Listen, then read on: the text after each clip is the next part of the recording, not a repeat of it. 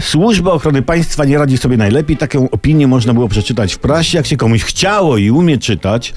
Yy, chodzi głównie o wypadki z udziałem rządowych samochodów. Doszło do interesującej, ba! Ciekawej sytuacji. Ktoś, kto by chciał się popisać erudycją i wzbudzić podziw wśród dziewczyn, powiedziałby kuriozalnej.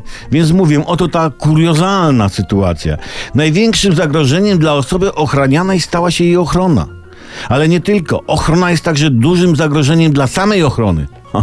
I co również jest istotne dla samochodów. Taki przykład prawdziwy. Często kierowcy z SOP-u na ostatnią chwilę przed podróżą z politykami poznają samochody. Tak mówi oficer e, Służby Ochrony Państwa.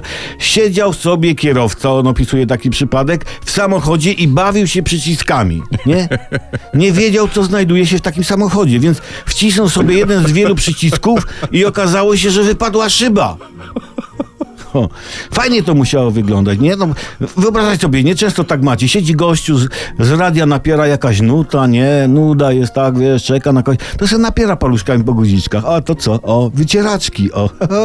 A to? O, spryskiwacz. E, dobre. O, lusterka się składają. Dobra, to jeszcze raz. Bzz, bzz. Subcio. Dobra, to teraz ten. I pierdut szydło wypadła. Znaczy, szyba wypadła. Szyba.